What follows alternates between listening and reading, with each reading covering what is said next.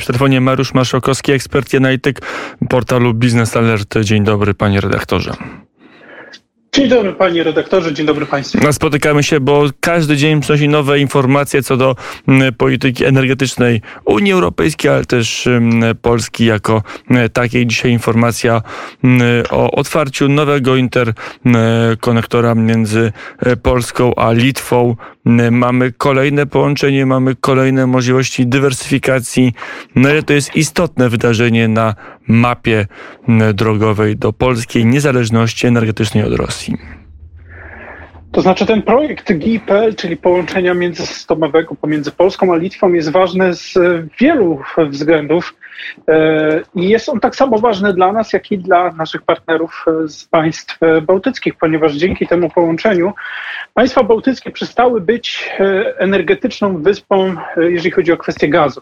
Bo wcześniej było tak, że państwa bałtyckie ze względu na swoją historię i no, wchodzenie czy, czy bycie częścią Związku Sowieckiego były w zasadzie w każdym elemencie energetycznym uzależnione od Rosji czy od, e, wcześniej od Związku Sowieckiego, potem, potem od Rosji. I to e, uzależnienie mm, e, energetyczne było związane właśnie z kwestią infrastrukturalną. Dzięki takiemu połączeniu jak GIPL e, na rynek państw bałtyckich może trafiać gaz z, z kierunku Polski, ale także państwa bałtyckie mogą wysyłać gaz właśnie w kierunku e, Polski. To jest e, cały wachlarz możliwości, który teraz się otwiera przed przed handlarzami, przed giełdami, bo teraz rynek, rynek państw bałtyckich jest otwarty na handel giełdowy. To jest też bardzo ważny element, taka integracja, prawdziwa integracja rynków energetycznych, o której e, w Europie bardzo dużo mówi się od wielu lat, czyli żeby nie było barier, nie było granic, nie było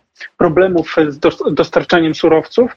No i to jest bardzo ważne, ponieważ e, teoretycznie teraz gaz, e, który trafi do terminali gazowych w Hiszpanii może trafić na Litwę, Łotwę czy Estonię. I to jest też duża zasługa właśnie Polski, która, która e, w ostatnich latach poprzez Gaz System inwestuje właśnie w sieci przesyłowe, w sieci przesyłu gazu. E, no a oczywiście nam też to daje duże korzyści, ponieważ e, nasz rynek łączy z terminalem LNG w Kłajpedzie. I ten, ten terminal pozwoli na jeszcze większe uniezależnienie Polski od dostaw gazu z kierunku wschodniego. Jeszcze bardziej zapewni nam bezpieczeństwo w razie jakichś sytuacji kryzysowych. No i ogólnie poszerza możliwości współpracy energetycznej właśnie z państwami bałtyckimi. E, to mamy jedno połączenie, e, czekamy na kolejne, czekamy na Słowację. E, to będzie taki kolejny element łączenia systemu gazowego w Europie Środkowej mm, na linii północ-południe. No tak, bardzo ważne połączenie kolejne ze Słowacją, ponieważ ono w zasadzie otworzy drogę do gazu, który może biec z kierunku polskiego, z kierunku Polski dalej w kierunku Słowacji, Węgier czy Rumunii bardzo ważne połączenie e, i zresztą no, każde dzisiaj połączenie gazowe z sąsiadami jest ważne, bo ono, te połączenia determinują e, kwestie po pierwsze politycznej takiej niezależności od, e, od Rosji, po drugie daje możliwość współpracy energetycznej z tymi państwami na różnych polach, czy giełdowym, czy energetycznym, czy na polu surowcowym. To jest bardzo ważne.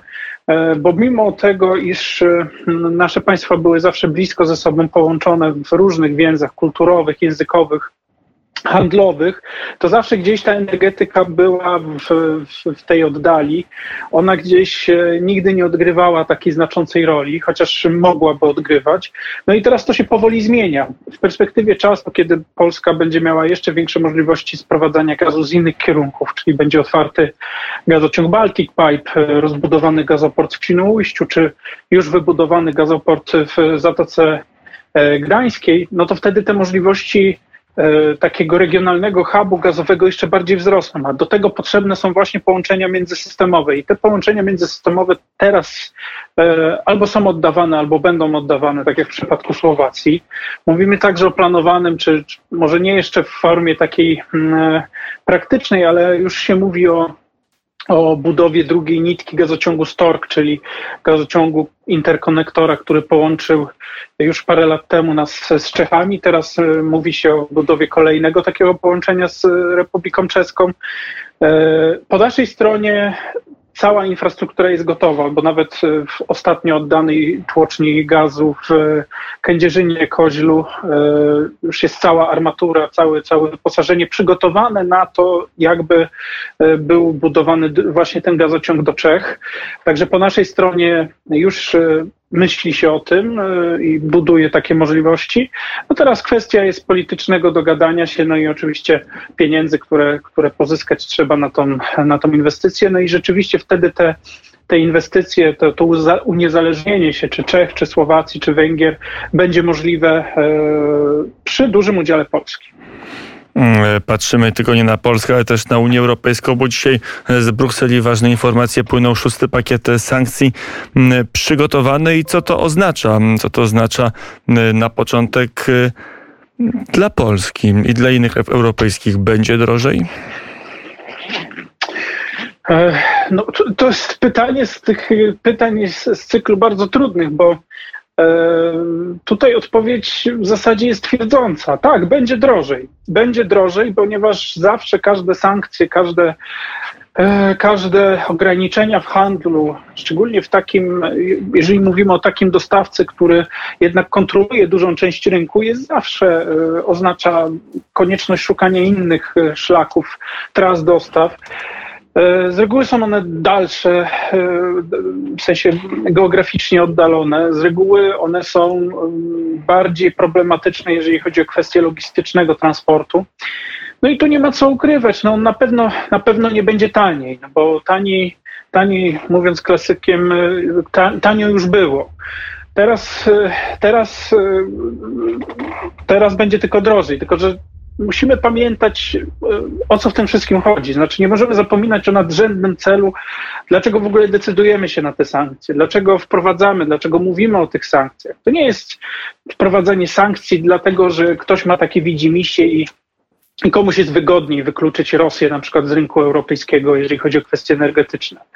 Rosja wykluczyła się sama z społeczności takich państw cywilizowanych, e, do których przecież my się zaliczamy. I niestety, jeżeli mamy takiego pariasa, który sam się wyklucza różnymi działaniami agresywnymi, zbrodniami na ludności cywilnej, niszczeniu miast, wsi itd., tak itd., tak no to musimy zastanowić się, czy ten koszt, który my poniesiemy na stacji benzynowej, czy, czy nawet w rachunku, czy to nie jest, czy to jest aż tak nadmiernie dużo w porównaniu do tego, co na przykład dzieje się na Ukrainie, gdzie ludzie tracą dobytki, gdzie, gdzie ludzie tracą majątki, gdzie ludzie tracą zdrowie i życie?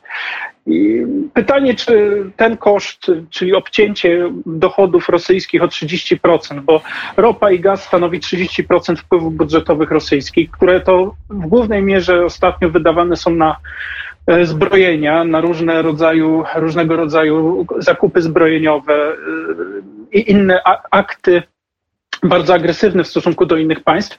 Czy to jest dla nas z naszej strony aż tak dużo? E, no, mówię, to trzeba pamiętać o, czym, o tym, dlaczego te sankcje są wprowadzane, nawet jeżeli miałoby być drożej. No, każdy z nas nie lubi płacić dużo za produkty. Każdy z nas jest przerażony widząc, widząc e, wskaźniki inflacji, czy widząc e, to, co dzieje się na stacjach benzynowych, no, ale e, to nie dzieje się dlatego, że ktoś, ktoś, ktoś tak chce, żeby się działo. Po prostu to jest, my już jesteśmy na wojnie.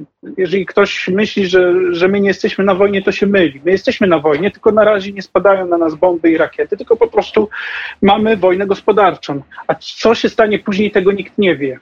Mm, a to teraz trzeba zapytać na drugą stronę, co te sankcje oznaczają dla Rosji. Czy Rosja będzie w stanie zmienić kierunek eksportu, będzie w stanie w sposób łatwy poradzić sobie bez europejskiego rynku zbytu ze swoją ropą?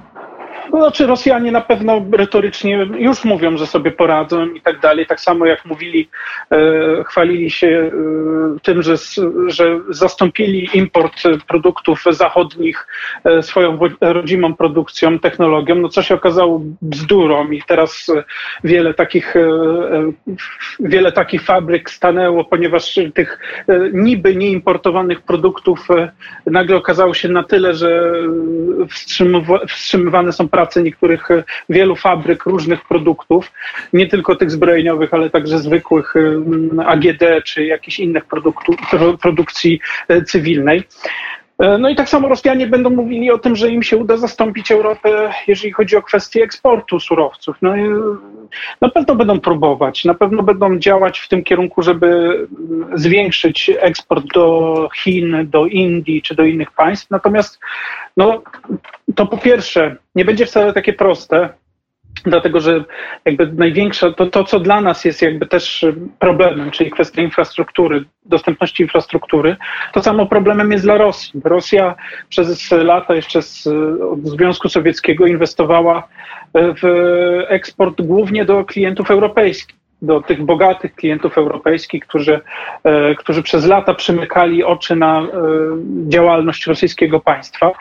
E, to też jakby duża część tych inwestycji szła właśnie w kierunku e, Europy. Dopiero w zasadzie po Krymie, po aneksji Krymu w 2014 roku Rosjanie zaczęli zastanawiać się nad szukaniem innych alternatyw, e, czy, czy jakiejś alternatywy wobec klienta europejskiego. Natomiast to nie, jest tak, to nie jest tak prosto zrobić, to nie jest tak łatwo. Teraz w obliczu sankcji na różne produkty, na różne elementy, które są Rosjanom potrzebne, no to będzie jeszcze trudniejsze. No, nawet taki prosty przykład. Państwo, które jest potentatem na rynku surowcowym, węglowodorów, czy ropy, czy gazu, nie potrafi zbudować swojej turbiny do tłoczni. Rosjanie korzystają z turbin amerykańskich, z francuskich, z Siemensa niemieckiego, nie mają swoich, nie mają swoich turbin, do, które napędzają tłoczni, czy to gazu, czy, czy ropy. Więc jeżeli mówimy o, o, o, tej jakby problematyczności Rosji w kwestiach energetycznych, to jeżeli te sankcje okażą się y, takie y, przede wszystkim przestrzegane, respektowane przez, tych, y, przez te państwa, które je nałożyły, to Rosję czeka naprawdę trudny okres, a jeżeli do tego dodamy embargo na, na, na sprzedaż e, ropy naftowej, no to, mm, no to już samo przez się mówi, w jak, w jak trudnej sytuacji będą Rosjanie. Y, jest zagrożenie, że nagle Rosja będzie musiała gwałtownie ograniczać wydobycie, bo nie zdąży mm, znaleźć innego rynku zbytu i fizycznie przewieźć tej ropy, a, a możliwości magazynowania się skończą? No oczywiście, to się już dzieje. Już rosyjskie koncerny naftowe poza Łukoilem, który nieco zwiększył wydobycie, ale to, to jest w skali błędu y, statystycznego, y, już ograniczają wydobycie. Y, I to o kilkanaście procent. Rosnie w samym zeszłym miesiącu ograniczyło 13% wydobycie względem marca, a jeszcze proszę pamiętać, że właśnie to jest ciekawe, jeżeli popatrzymy na, na kwestię propagandy rosyjskiej, bo propaganda rosyjska chwali się maksymalnie dużym eksportem e, ropy e, w zeszłym miesiącu, natomiast produkcja ropy bardzo mocno spadła w Rosji. To, to też pokazuje pewne, że, że do, kom, do komunikatów rosyjskich trzeba zawsze podchodzić z pewną, e, z pewną rezerwą. I Rosjanie już mają problemy, a jeszcze nie, wszedł, nie, nie weszły te wszystkie regulacje, choćby które wcześniej już miały miejsce, czyli na przykład od 15 maja ma nastąpić ograniczenie zakupów ropy w Rosji tylko do wolumenów koniecznych, czyli na przykład wykluczenia rynku, z rynku pośredników w dostawach ropy. No i to, to rzeczywiście będzie e, maj, czerwiec to będą miesiące, które będą naprawdę bolesne dla rosyjskiej e, energetyki. E, oczywiście ceny, ceny ropy na pewno trochę wzrosną. Nie wiadomo do jakiego poziomu, bo nie wiemy, jak będzie sytuacja wyglądała w Chinach, jeżeli chodzi o kwestię restrykcji, czy jak, jak będzie wyglądała kwestia z wpuszczeniem z powrotem na rynek energetyczny ropy z Iranu czy z Wenezueli. Natomiast e, no, przed Rosją, przed rosyjskim przemysłem węglowodorowym są trudne czasy i nawet myślę, że e, ci szefowie tych spółek, dyrektorzy zarządzający mają tego pełną świadomość. Mm, panie redaktorze, przy telefonie Mariusz Maszokowski, mm, ekspert i analityk portalu Business Alert. Jeszcze w ramach tych y, sankcji, szóstego pakietu sankcji, mm, nałożonej przez Unię Europejską na Rosję, ten główny element tych sankcji, czyli embargo na ropę, z dwoma wyłączeniami, Słowacja i Węgry.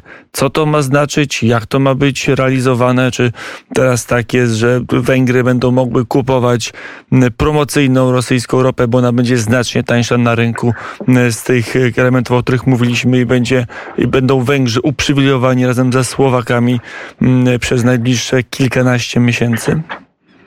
To znaczy, tu głównym argumentem właśnie jest kwestia infrastruktury i braku możliwości dywersyfikacji dostaw ropy przez te państwa z innych kierunków. Natomiast to, taka moja dygresja osobista. Ja e, często obserwuję wypowiedzi e, węgierskich polityków. E, ostatnio często rzucają mi się w oczy wypowiedzi ministra spraw zagranicznych Petera Szyjarto, który tłumaczy, że Węgry nie potrafią czy nie mogą zrezygnować z surowców rosyjskich, nie mogą, nie nie akceptują sankcji europejskich na surowce, na, na, na energetykę rosyjską, dlatego że e, to państwo jest zależne, e, nie ma alternatyw, nie ma alternatywy do dostaw surowców spoza Rosji.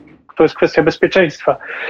Ja wtedy zastanawiam się, kto rządzi Węgrami od 12 w zasadzie lat, że przez 12 lat rządów e, obecnej ekipy rządzącej na, Węgrach, na Węgrzech nie byli w stanie doprowadzić czy zbudować alternatyw e, w stosunku do ropy czy gazu rosyjskiego.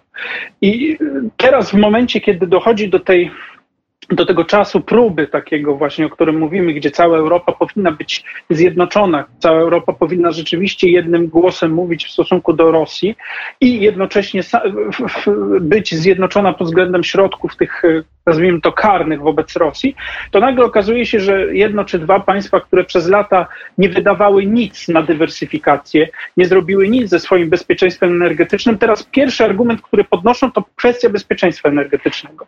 I no to rodzi pewne takie negatywne mm, gdzieś emocje w, w tym kontekście, że jeżeli szczególnie popatrzymy, jakie koszty my przez lata ponosiliśmy na rozbudowę terminala naftowego w Gdańsku, na budowę różnych tłoczni, przepompowni, ropy, czy, czy nowych nitek ropociągów, na budowę terminala LNG w Świnoujściu i całej masy infrastruktury towarzyszącej.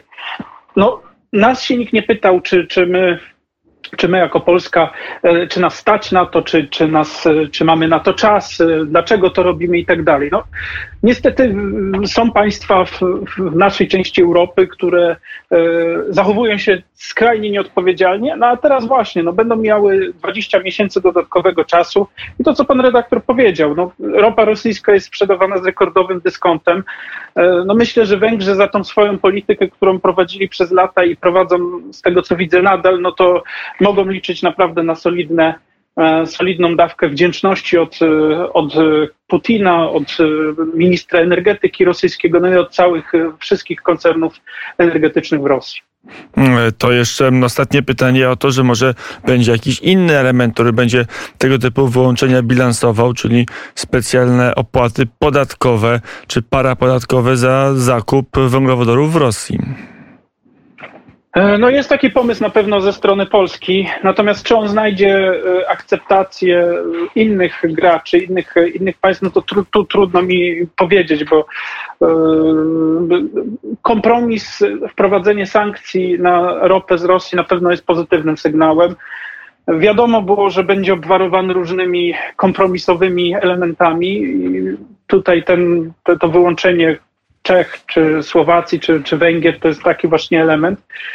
Natomiast jakie będą dalsze reakcje i jak będziemy działać w kontekście tego no, pewnej nieuczciwej konkurencji, która się pojawi w tym, w tym momencie, no to pewnie będzie temat następnych negocjacji, następnych rozmów polityków w Brukseli. Hmm, powiedział Mariusz Maszokowski, ekspert analityk portalu Biznes Alert. Dziękuję bardzo za rozmowę. Dziękuję serdecznie.